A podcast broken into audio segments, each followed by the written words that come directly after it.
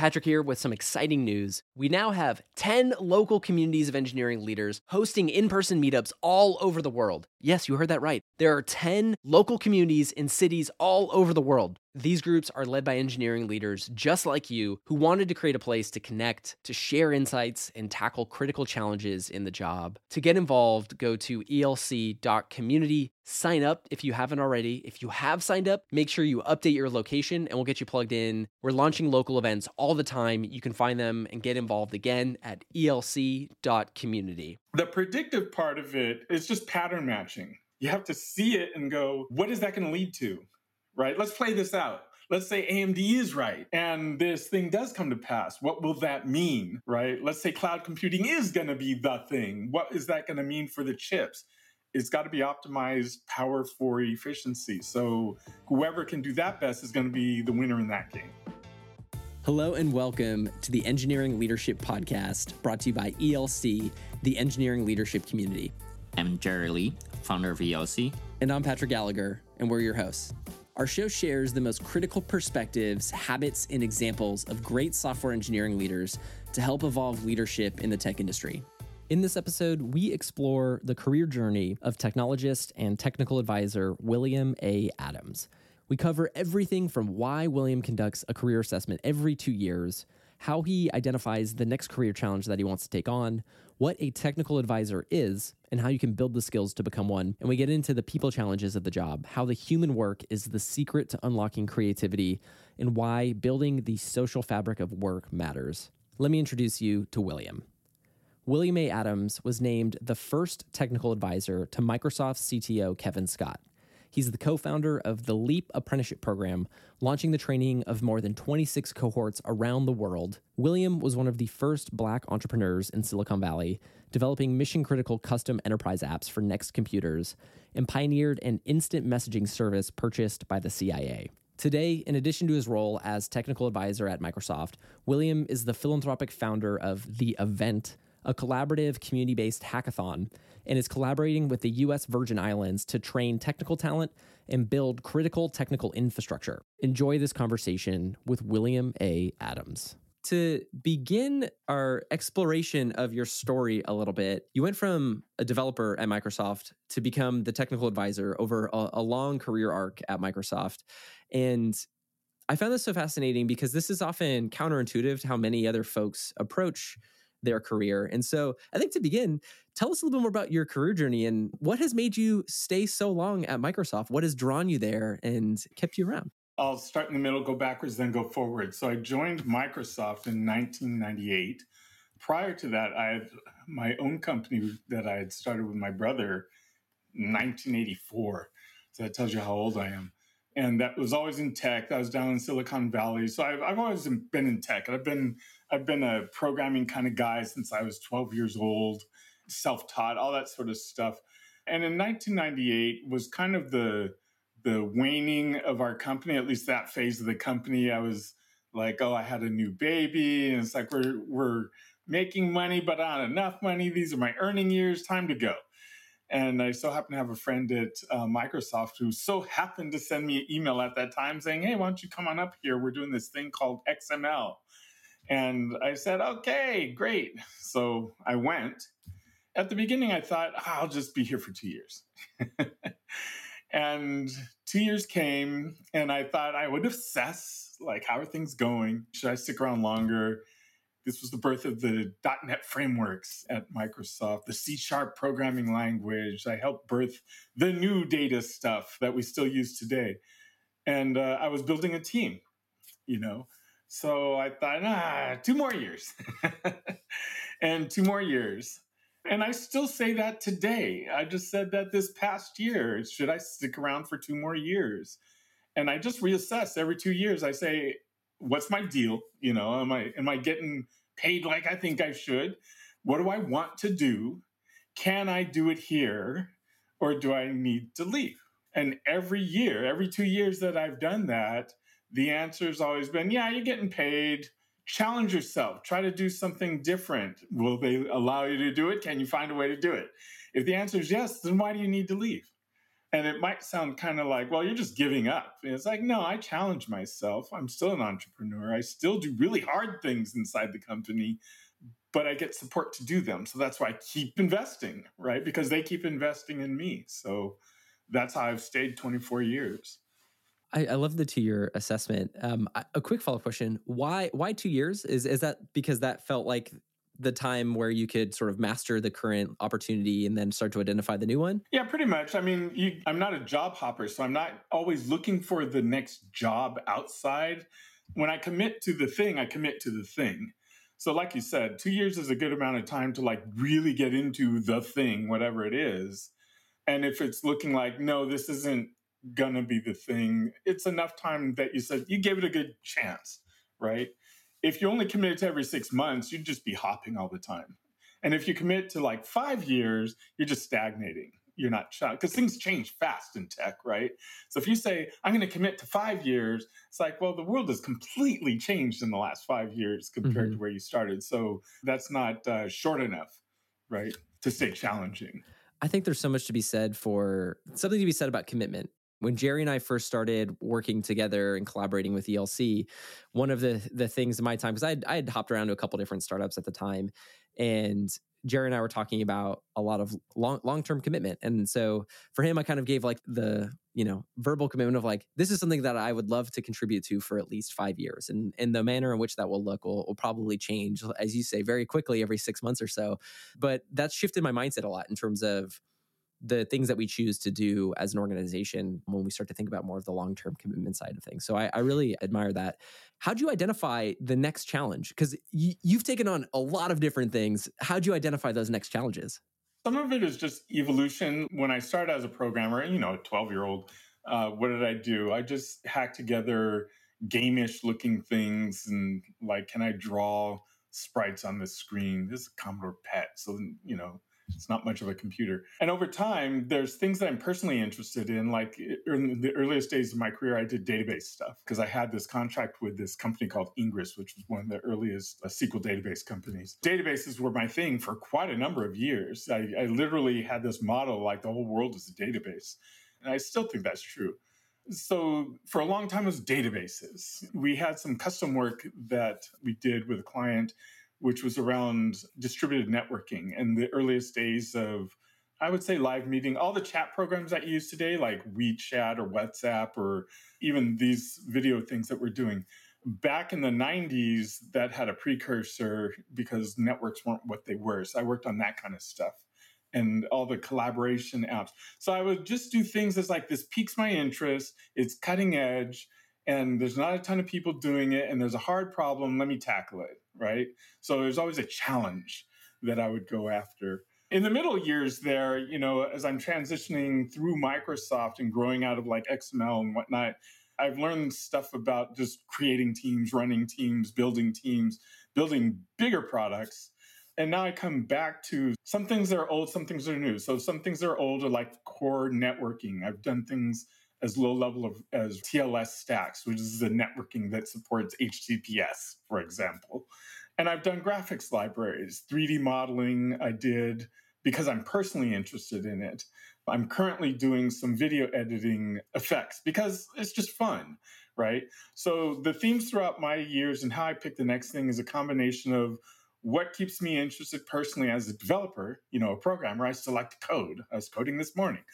And what do I see as my responsibility or challenges going forward? So things like creating an, an, apprenticeship program, you know, to hire more women and minorities. Well, that's not programming, but I'm in such a position that I should be doing things like that because it's transformative for people's lives. So as I've matured, it's like, okay, you got the coding thing, you know, the, you're not going to do that forever what else? Why? What's the point of all this? Well, it's to enhance people's lives ultimately. So the thing that's next is typically like, well, okay, let's take engineering to Africa. you know, let's go work in the Caribbean because, hey, there's people out here and why not? Let's help us build up in Atlanta. Let's start black owned tech companies.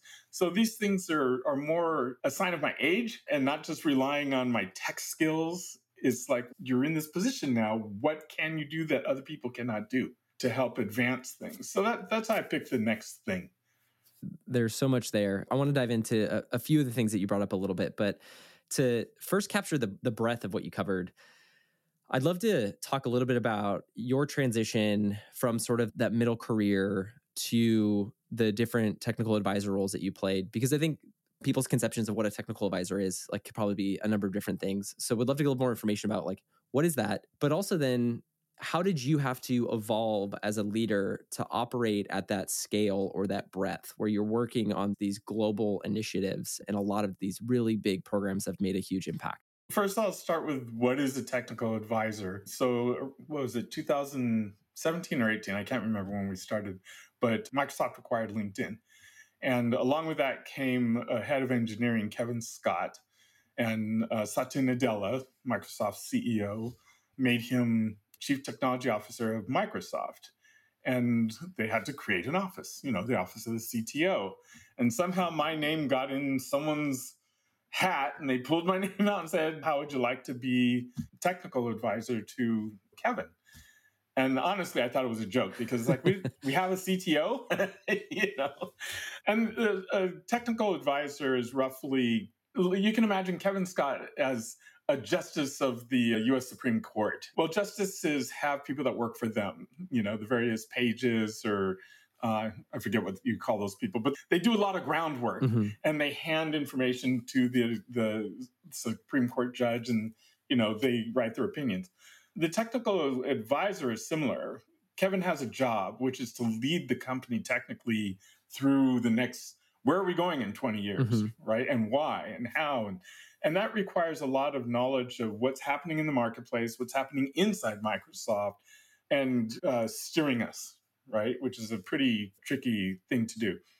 So, my earliest role was to help us define what was this office. I was one of the first. We hired two more technical advisors soon after me, uh, and we grew that office. So, I do a lot of synthesis, like looking out in the industry and saying, oh, given this, this, and this, which is happening in microcontrollers. I believe this means this is what the future of microcontrollers is going to be. This is what we should do about it, right? And I might hand that over to Kevin and he'll go, Oh, okay, that sounds interesting. Yes or no, whatever. You know, he uses it however he's going to use it. So that's one thing is you're a synthesizer. And you can do that because, at least in my case, you have a breadth of knowledge of the industry because you've been around a while, or maybe you even know a lot of people in lots of different places. And I know the company because I've been in the company for a while. So I know our culture. I know the kinds of things that are going to work or not going to work, how you have to try to convince people to do something or whatever. Uh, so as a synthesizer and as an internal politician, you're pulling all this together, creating, handing over an opinion. The job is not to run all over everybody and say, you will do this. It's like you'll be shut down in a second if that's your attitude. So it's much more humble than that, where you're just trying to serve the company right? And serve the CTO. That's roughly what that technical advisor role is. And it's not, I'm not currently in the office of the CTO anymore, but the label sticks with you because you're always a technical advisor no matter where you go. It's kind of like Donald Trump was president and he's always going to be called president, you know, because he was. I always have that advisory role no matter where I am in the company in a lot of sense if you're helping support a lot of folks across the entire company there's there's less sort of formal positional authority and it's very much driven based on your ability to influence communicating and gain buy-in how'd you build that skill set well, first of all, you have to have some credibility of some sort. And I would say my credibility came from a long history of actually delivering software and helping engineering teams get built. So I lived in India for three years, for example. And what I did there was train our engineers on how to be better engineers or how to be engineers because uh, there are a lot of college hires. I had credibility as an engineering leader. I had credibility as an engineering builder, you know, helping to build engineering in a different country. Uh, so I had credibility amongst a lot of people. So if I say something, they're willing to have a conversation with me because, like, oh, yeah, okay, we know you. And we know you know how to ship software, and we know you know how to build people and all this other sort of stuff, so we can have a, a conversation. Uh, if I just showed up out of the blue and I was hired three months out and I didn't know anything and hadn't proven anything, it's like no one's going to talk to you, right? At least not at that level. Um, so I had credibility. And then there's transformation and desire. So I had the ability, I had the experience, and I had the desire to do this kind of work. Not everyone does, right? It's not a for sure mm-hmm. Career builder sort of thing. You're usually going into a role like that because you want to get exposure to the breadth of the company because uh, that's what you do, and the breadth of the industry, right? So it's really something you're not going to do probably when you're 20 because you don't know enough to be advising at that level. You had to have seen a lot of systems being developed over time and mm-hmm. have a sense for predicting the future. you know, you need a crystal ball, uh, and it's got to be fairly. um, maybe not reliable, but at least it has to be used, right? It, ha- it needs some mileage on it uh, with some wins in it. So uh, it was a combination of those things where it's like there's history, there's experience, there's desire, and there's uh, ability to predict the future, and someone has to pick you. right? So there's luck.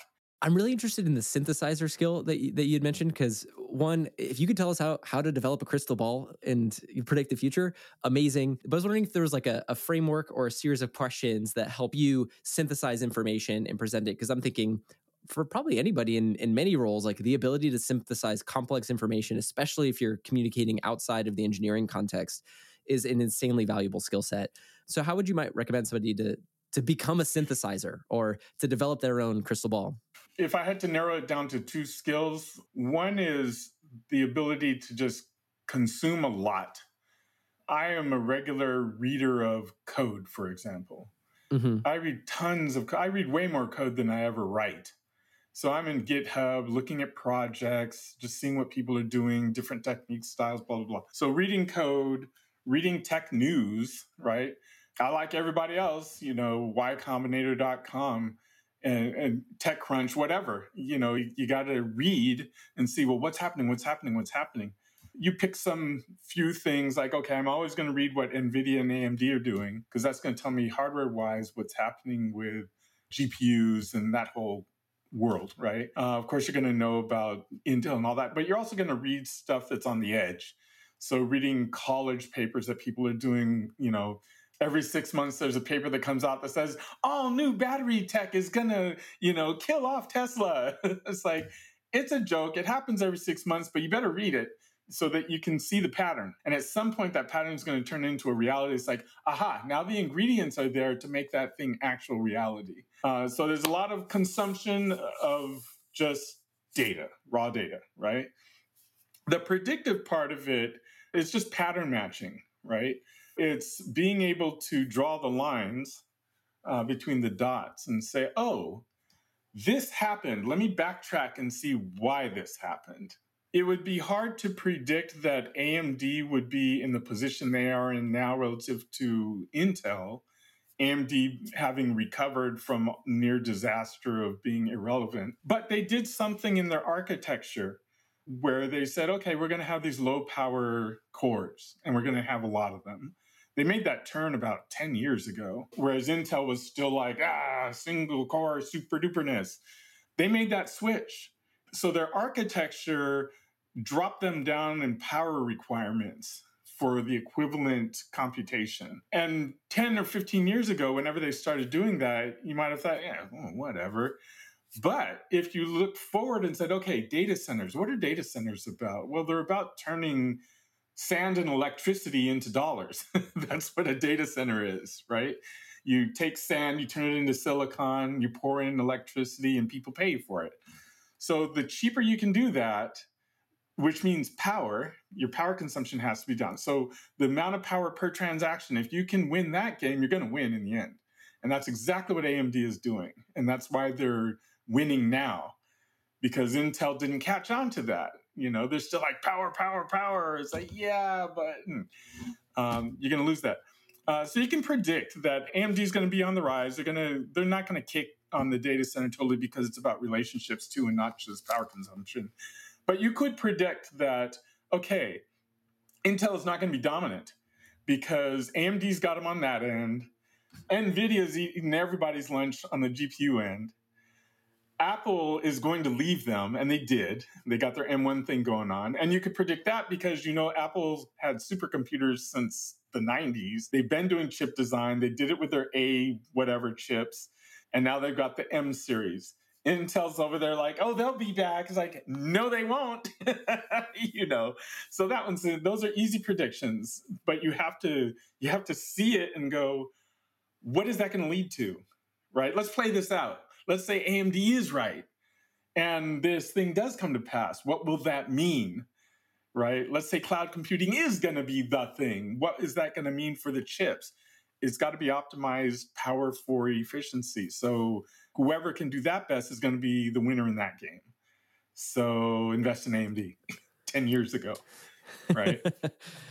I think it's amazing to be able to look back uh, because I find myself having a hard time predicting 10 years into the future, let alone what I'm going to eat for lunch tomorrow. Yeah. Well, you have to look in both directions, right? You have to look back and say, well, how did we get to where we are today? So let mm-hmm. me trace that back. And then what today looks like that did 10 years ago.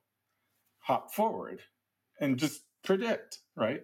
Now, some of it is, um, since I'm at a place like Microsoft, some of it is you create the future, right? I couldn't predict what was going to happen with XML, but I made certain things happen because of the way I did things with XML. There's a language feature we have called System.Linq in the Microsoft world. And it's the way that you program databases, basically, in our languages. And this was created from a team that I ran the original project was called Project Zen. And how we created that was my boss at the time said, okay, those Java guys over there, we want to do something. This is like 2005. those Java guys over there, we want to do something that they can't easily replicate. And we noodled and noodled and noodled. And then we eventually came across this thing, this thing that eventually came System.Linq we've transformed the industry with that stuff. I mean, if you're a C sharp programmer, you use System.Linq. You don't even think about it. It's just there. And it's the way you program a database. So in that way, we created the future, right? Uh, so it wasn't prediction. It was it, the we had the foresight enough to say, well, this has to happen, and it actually took seven years to create it. But it was us creating the future. So when you're in a place like Microsoft, or Google or, or Amazon, you're creating the future. So that's really easy to predict. You may be wrong and someone might beat you, but you are part of creating the future and not just trying to predict what's going to happen. I'm curious whether that exercise brings in fresh perspective because when you look at things in a year, five years, and 10 years, the longer the horizon is, the, the way you look at the things are going to be different. So, what are the learnings you got by doing that exercise that I think can be beneficial to average engineering leadership daily basis, uh, management on daily basis? Yeah, I think the what I've learned, and I've been doing this for 35 years, so I have a bit of history to go back on and look forward. And how did my prediction? I actually wrote things down, which is even better. I have a magazine articles from 1980s that I wrote, and I was like, "Yep, I was right on with that one." Um, and some of them was like, "Nah, you totally missed it." the thing to learn is that we're creative. We're not robots, we're creatives. And we should fantasize every once in a while. And we should um, not be afraid to dream. And I do a lot of I do a lot of writing. When you take, you know, your SATs to go to college and all that, I think I scored higher on English than I did on math and and it wasn't a low score. So you know, it's uh, it's I think writing and being creative and allowing yourself to just fantasize about the future is what I've learned because we're good at that. We're humans. When we tend to be extremely tactical, you're in danger of being replaced by automation, right? Because if all you can do is think a year ahead, I can replace you with a computer right? You're not doing anything that a computer can't do um, over time. But if you're thinking 10 years ahead and you're trying to integrate uh, the human into a human equation, then you're more valuable, right? So the things I've learned is be creative. Don't be afraid to pull the humans into the equation because otherwise, as much as we think we're so awesome at being programmers, like just think how much we've automated already. That's not going to stop. right? Don't be afraid to uh, fantasize. Patrick here with some exciting news. We now have 10 local communities of engineering leaders hosting in person meetups all over the world. Yes, you heard that right. There are 10 local communities in cities all over the world. These groups are led by engineering leaders just like you who wanted to create a place to connect, to share insights, and tackle critical challenges in the job. To get involved, go to elc.community. Sign up if you haven't already. If you have signed up, make sure you update your location and we'll get you plugged in. We're launching local events all the time. You can find them and get involved again at elc.community. Speaking of integrating into the human equation, at the beginning, you were talking a lot about how your role is interfacing with a lot of different folks. And in that type of influencing, you're encountering primarily people problems. Do you have any stories or examples of, of what some of those people problems typically look like and how maybe those got resolved? Uh, because I think that would give a window into a role that many folks don't have insight into. And we'd love to, I guess, hear your story there about resolving people problems and helping influence and shape the the technical direction or or the different problems that you're working on. Uh, I'll say challenges instead of problems. The challenges can be just personal, like me and this other person, regardless of reporting structure or anything like that. How do you deal with another person? Particularly when they're your peers and you're trying to come to a shared understanding of something. And then there's challenges of subordinates. I'm the manager, you work for me, I have to deal with this. And then there's the challenges of working across organizations, right? So I'll, I'll start with the first one, the the peer to the just the straight up person things. Uh, what I've learned is uh, humility and listening is probably key. I try to, and this has evolved. You know, I'm 57. I'm not in my 20s where everything is like anger and structured. You know, I want to pound my fist you know, I'm much more Yoda now. So I can look back and say, well, this is what I've learned from that. Um, I've learned that just being um, as empathetic as possible is useful. Uh, this serves in every situation. And I distinguish between empathy and sympathy. And the way I make that distinction is empathy is, yes, I can put myself in your shoes so I can understand where you're coming from. Sympathy is, I'm wallowing in the mud with you. It's like, no, I am not sympathetic. you know, I'm empathetic. I understand you're wallowing in the mud because of various things, but I'm not getting down there with you. So I understand where you're coming from. I think that's the most important part. The other part of it, and this is useful for all situations, is coming to shared understandings. Uh, when we created System.Linq, one of the first exercises we did was we went on a giant whiteboard and my team, it was like five or six of us, we listed all the assumptions that we were making about whatever it is that we were trying to create. And by listing all the assumptions, we all came to a joint understanding of what we thought the problem space was. Because when you don't list the assumptions, I'm assuming you have the same understanding I do of something. We both think that, you know, everyone should eat broccoli. Well, that's what I assumed, but you didn't.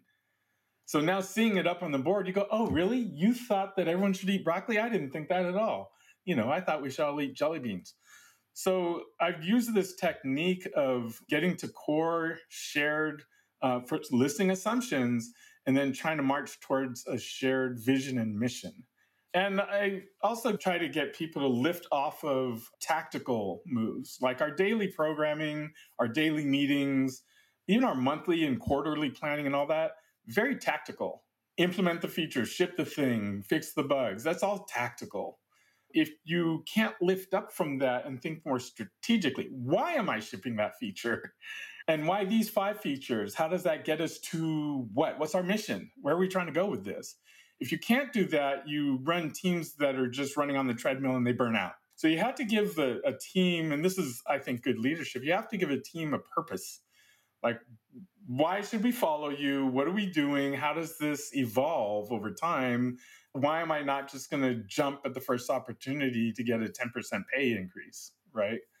Um, so I, I, try to interact with people at those different levels so that I we cement shared uh, vision because then it's like yeah we're we're after a greater good here and that's why I come to work happy every day because we're going for the greater good rather than oh, this is drudgery, you know, and then you just have excuses and complaints. Why didn't you do this? Why didn't you? Oh, I just wasn't motivated. And, uh, you know, uh, that's what happens. I want to go back to the the whiteboard activity with the assumptions. How do you introduce or facilitate like that assumption exercise? Like how do you help kind of prime people to to share their assumptions for this kickoff? Oh, for this particular one, I was the moderator, so I had the pen. First, I laid out the exercise. What is the exercise? Why are we doing it? Um, because I say I think we there might be some misunderstandings as to what this thing is that we're trying to pursue. And I'll start by listing my assumptions just to get things going and to show people what level at which we're talking about, right?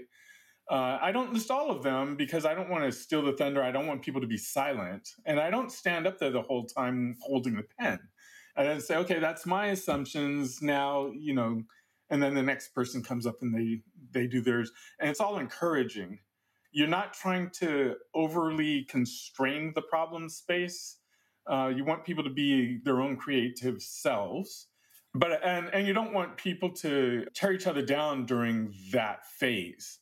So when someone lists an assumption, it's not allowed for you to say, "Well, that's a stupid assumption. Why do you think that?" So I, as a moderator, will tamp that down. It's like, no, there's no stupid assumptions here. Their assumptions are their assumptions. So I try to play the role of allowing people, because it's a vulnerable sort of thing, right? You're exposing yourself. I thought this. I thought everyone liked to wear hats on Fridays. Like, what an idiot. You know, it's like, no, no, safe space. So you're creating a space where these people can gel with each other. And then they, once they start doing it, then they start riffing off each other. And then after that, they start to get to the creative phase, which is, oh, well, what are our shared assumptions? You know, what could we do? Uh, so that's how I, I moderate the thing to make sure that people understand it's like this is an open conversation. Uh, don't feel like you had to hold back because someone's going to ridicule you or something like that. It's like, that's not here. And if you're going to act like that, I'm going to kick you out. I think a, a couple tactical things that I, I, just wanted to call out, like the the listing a few of your assumptions first after teeing up the exercise, gives everybody a moment to to think if if they haven't already been given the question ahead of time. Uh, and I love the symbolic gesture of, of giving up the pen. I've heard a couple different times, or like one of the big sort of scares in the remote work area, like the in the remote workspace is, oh no, we're not going to get people to be able to contribute as many great ideas, or collaboration is going to be more challenging. And so I'm trying to think of ways to like create that sort of exchange of ideas in in a virtual setting. Do you have any any distinctions for how you might adjust that facilitation slightly given like more of a remote context? Yeah i mean there's there's various tools that i've been exposed to like whiteboards and places where you're supposed to um, put up your sticky notes of concepts and that can work. It just de- depends on the team. My team we're now reorged into different places but the team i had during the bulk of the pandemic we met every day 10:30 a.m. for about 30 minutes to just kind of gel. There was no agenda. There was no like, okay, now we're going to do this exercise. In the very beginning, we played trivial games. What this all did to us was make us feel comfortable with each other as humans, you know, as a team. So if we do want to do an exercise that's this brainstorming sort of let's throw up the assumptions, it would be a natural flow for us. So I didn't I wouldn't have to jigger the the exercise itself. We would just pick some tool that allowed us to facilitate. It might be as simple as drawing on pieces of paper and just holding it up to the camera or submitting an email or doing it in chat or something like that. So the tool doesn't matter if you've done the human work. And the human work is the most important part, right? Where you're saying, are you comfortable talking with your inner voice? I want you to be comfortable with that okay, we're all comfortable talking with each other. You know, we can bring up any topic. You know, Black Lives Matter protests. You know, George Floyd being choked out, Donald Trump being president. We could talk about it because we felt comfortable. Okay, now we're going to use this whiteboard to jot down some assumptions that we have about the product we're developing. Oh yeah, no problem. Because we know how to we know how to interact with each other as humans. Now we're just using this tool because it's convenient to capture whatever exercise we're doing. The tool doesn't matter if you've done the human work. I love that. I love that line so much. Yep, the human work is more important. So the tool is just a facilitator after that. The the tool's not going to give you the human work. You'd mentioned the Leap apprenticeship program and there's a couple things that, that have stood out to me about this. I, I, know that you all have have graduated about 26 cohorts so far. And I was reading some of the posts on your LinkedIn when you had kind of reached out and saying, Hey, any alums of the, the program, what's going on? How did it impact you? And it was incredible reading those comments. I mean, yeah, isn't it cool? Just like people talking about how it changed their life or changed their trajectory. And now they're they're doing all of these amazing things across the tech ecosystem. So can you tell us a little more about what is the Leap apprenticeship program? And I'd love to hear about what it was like building that. I think the outcome or intention is for somebody who wanted to start to build out an apprenticeship type program for their own company. The early experience, I think, would be really fascinating to get into to how to set something up and launch something. The origins of that program, and now it's called the Microsoft Leap program, or Microsoft Leap simply. So in 2006, I moved to India to train our engineers how to be engineers. And what I identified, and the reason they had me go there, the leadership there asked for me explicitly, they, they wanted to solve a problem. And the problem was every summer they would have like 300 college hires come in. And they only had like 700 full timers at the time. Uh, so 300, 700 is like they almost outnumber you, you know.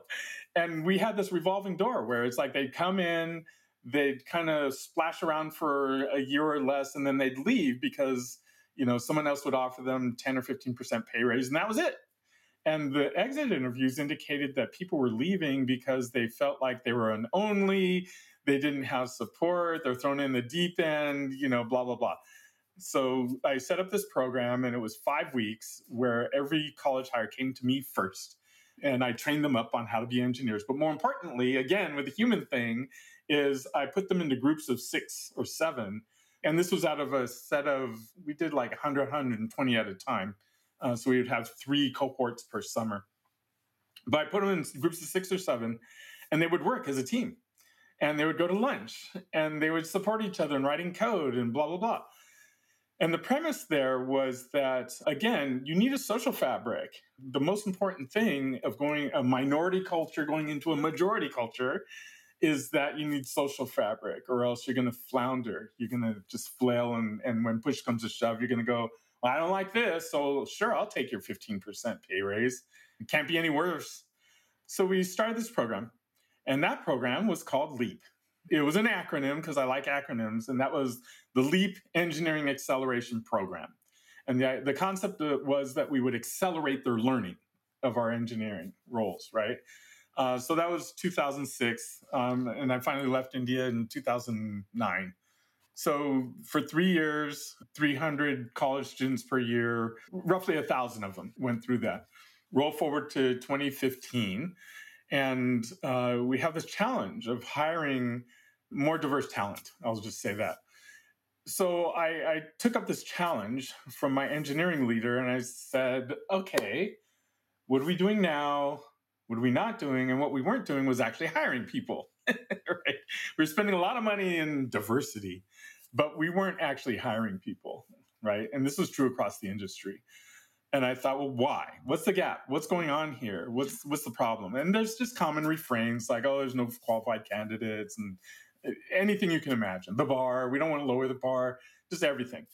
And I thought, well, there's plenty of intelligent people out here. We just don't have the mechanism for to get them in because we hire through college and we hire industry. College, if you didn't come out straight out of college with a four year degree, we're not going to pick you up. And industry, if you don't have 10 years of experience, we're probably not going to hire you. Well, if you're neither one of those, you're not going to get a job, right? You need something in the middle, which is, well, they had a CS degree and they were in tech, but it's a mom who stopped for seven years to raise the kids. You think they're no longer intelligent, right? We need an avenue. Or, hey, here's all these people with STEM degrees. They're just coming over from physics or mathematics or econ, whatever. Uh, geology in the in the case of Jerry. Jerry is a, a geology major. There you go. Geology. It's like they're all smart people. You think they how did they get the degree? and they've been out in industry doing something, so they know how to collaborate. You know, if they were a good barista, they're probably a good people person. Uh, so we created this program, and it was initially called Industry Explorers to indicate, oh, we're taking people from industry and they're exploring. Uh, so that's how it started. We just, uh, I thought back to my days in India, and I said, well, the same thing applies here. You need a social fabric.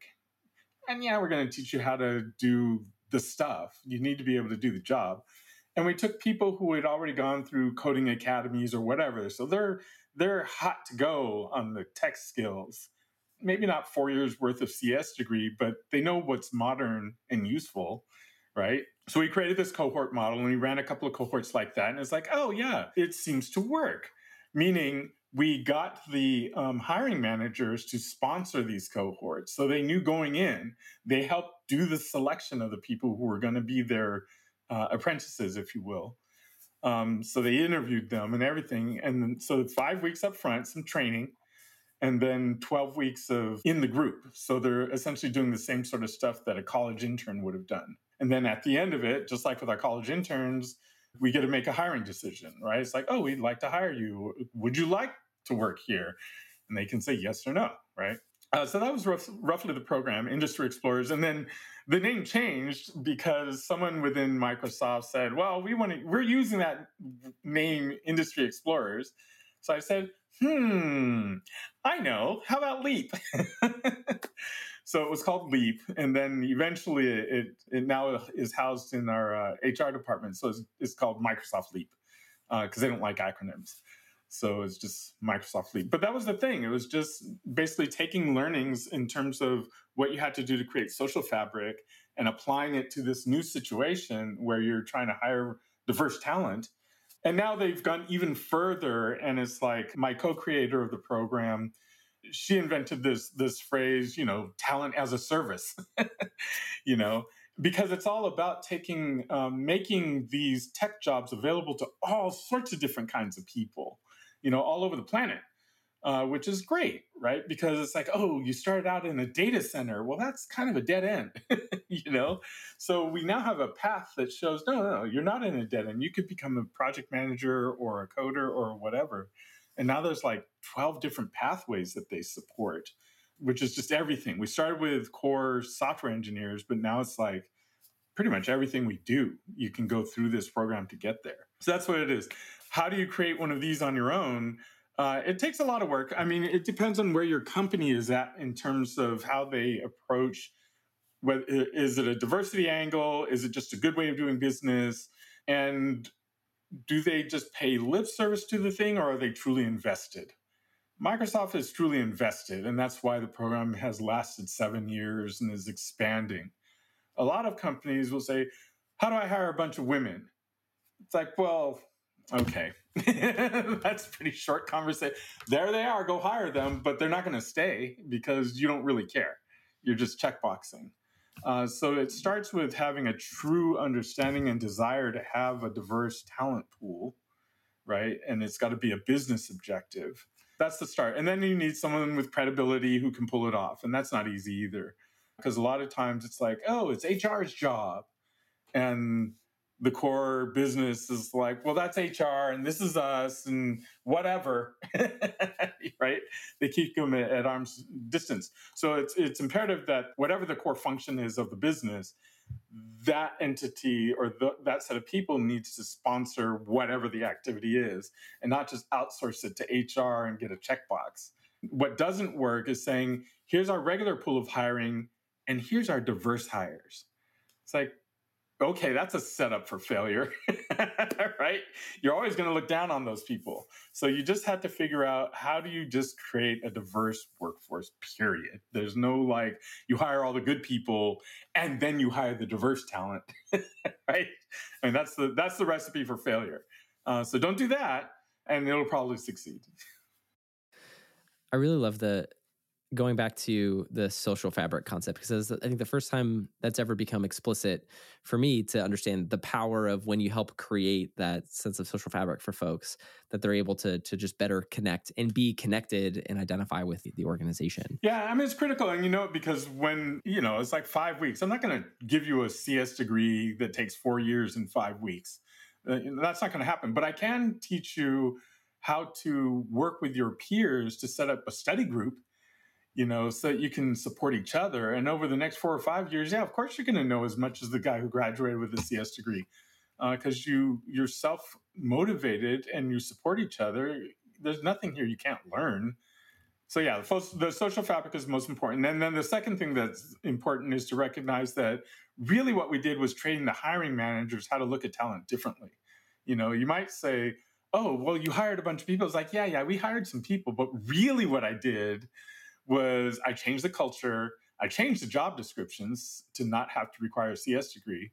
I showed a bunch of hiring managers and gave them practical experience in hiring different talent. And I put in place a number of people who, over seven years, are now the hiring managers. So the virus continues. They will now hire more diversely. That's really what it is. Uh, it's not how many pro- how many people did the program hire. It's like they hired enough people such that there's enough critical mass that they are now hiring managers and they're now hiring diversely. So it's all that. that was quite a crystal ball. But like you said, the, the long term commitment is what makes it important because you're, you're describing something that's occurred over over a long period of time and many years, right? And for that one in particular, when I conceived of it, uh, in my mind, it was a ten year journey. I was with it core four and a half of those years before it was handed over to HR. Now it's seven years. You know, I'm not in the core of it, but I still consult they still ask me what I think and how we should expand and stuff like that. But yeah, in my mind, it was a 10 year journey. William, we're we're getting towards the end of our time together. However, we, we have a couple rapid fire questions for you okay. to, to wrap this up. The first rapid fire question, what are you reading or listening to right now? Going I guess going back to, you know, consume, consume, consume. What's on the reading list right now?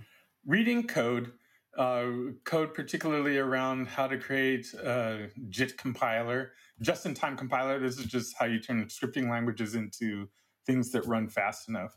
I created a PostScript interpreter uh, last year, so now I'm trying to make it faster. So that's kind of reading. Listening to is a podcast called the All In Podcast. Uh, it's a bunch of tech bro billionaires who talk about uh, just investing in general and how they invest and what they see as productive uses of money and stuff like that. So that that's it. Reading and, and listening. That's great. Next question. What tool or methodology has had a big impact on you? Tool or methodology? Tool, tool.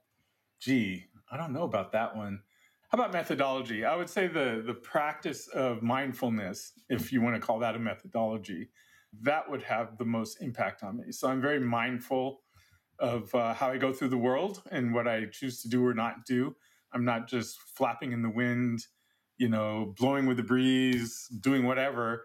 I mean, I'm pretty chill, so I'm, I'm not uptight, but I'm pretty intentional. So I'm I have a mindfulness practice. I say is the methodology that I use.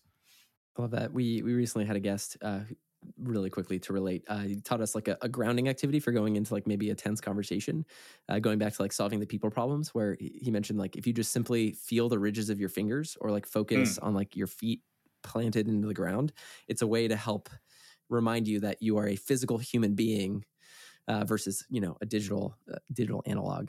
So I think the practice of mindfulness can be really powerful.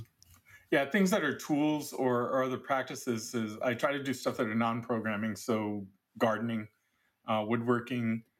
Now that the weather's getting a little warmer, bicycling, you know, stuff that's just not as cerebral and more of the earth, if you will. You inspired me when we kind of had our, our prep call, you know, a few weeks ago. The next weekend, I went and built a garden box. There you go. So, like, you helped inspire that from the hobby conversation. there you go. So thank you.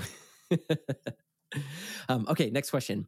Going back to being a synthesizer, what's a trend that you're seeing or following that's been really interesting or hasn't hit the mainstream yet?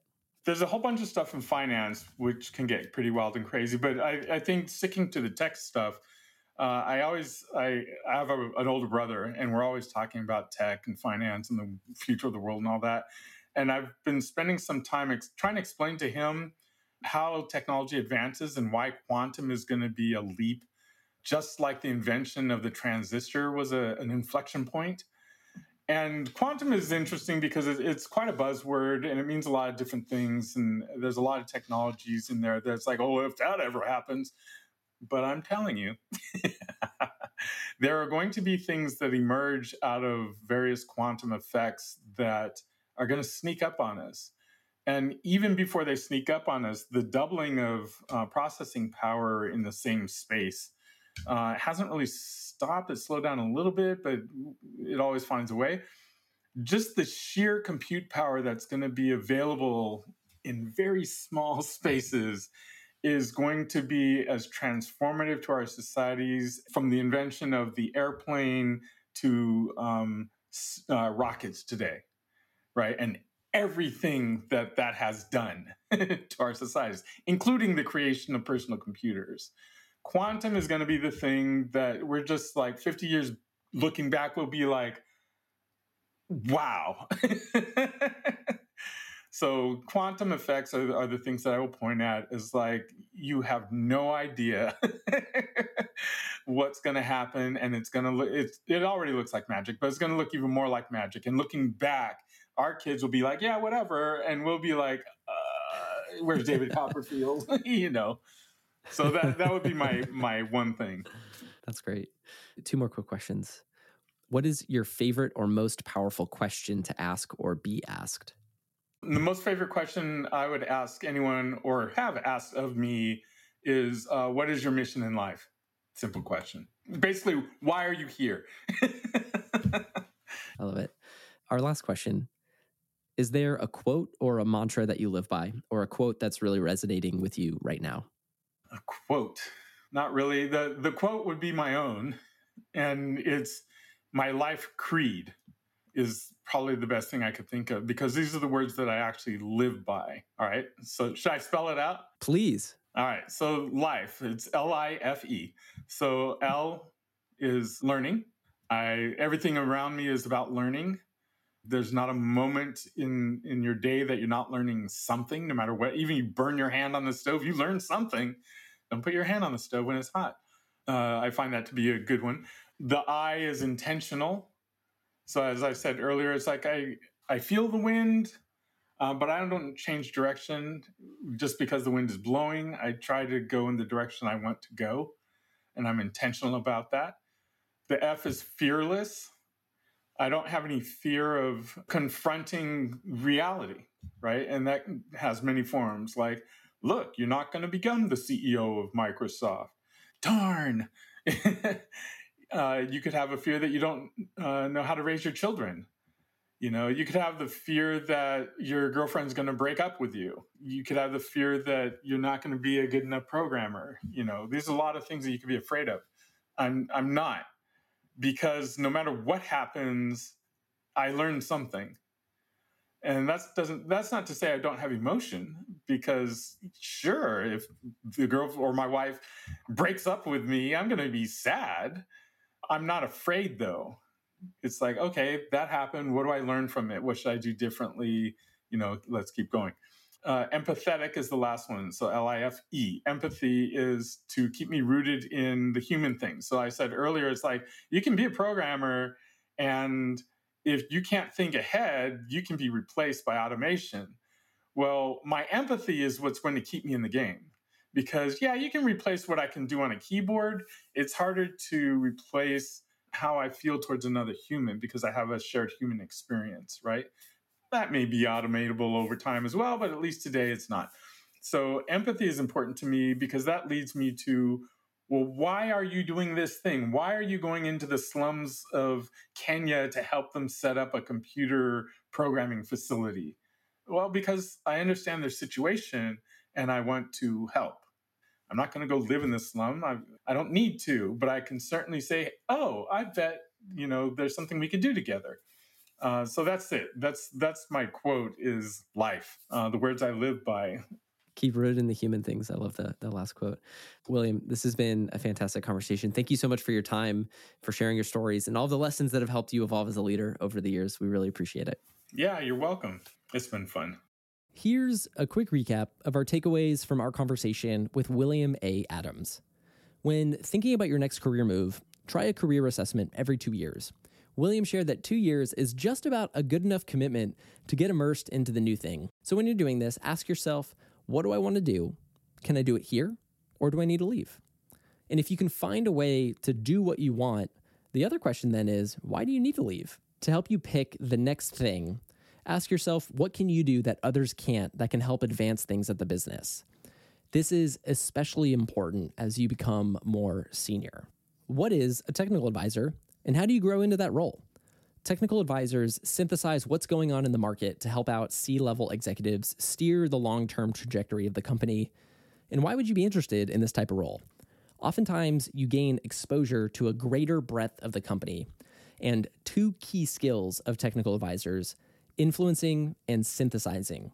To build those skills, first, gain credibility, whether that's by proven results in building software or in building engineering teams.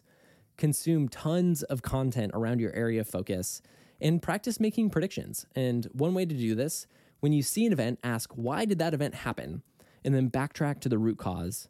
And then look forward. So, given the current landscape of the market or the industry you're in, what else has to happen? And then practice writing down those predictions. And you might be surprised about what happens later on when you look back on those. One practice to create shared understanding and vision in your team try listing out all of the assumptions about a project before initiating. To facilitate this, start by sharing the what and the why behind the exercise.